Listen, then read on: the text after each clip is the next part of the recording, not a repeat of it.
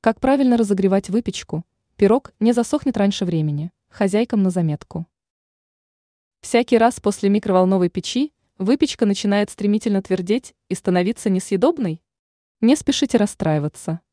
Все дело в том, что разогрев такого рода пищи должен осуществляться строго определенным образом.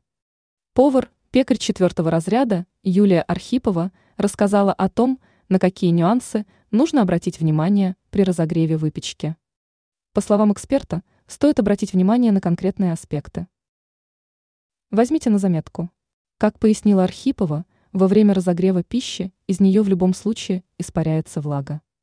Чтобы предотвратить данный процесс, необходимо поставить в микроволновую печь рядом с пирогом стакан с водой. Таким образом блюдо перестанет пересыхать и сохранит свою консистенцию неизменной.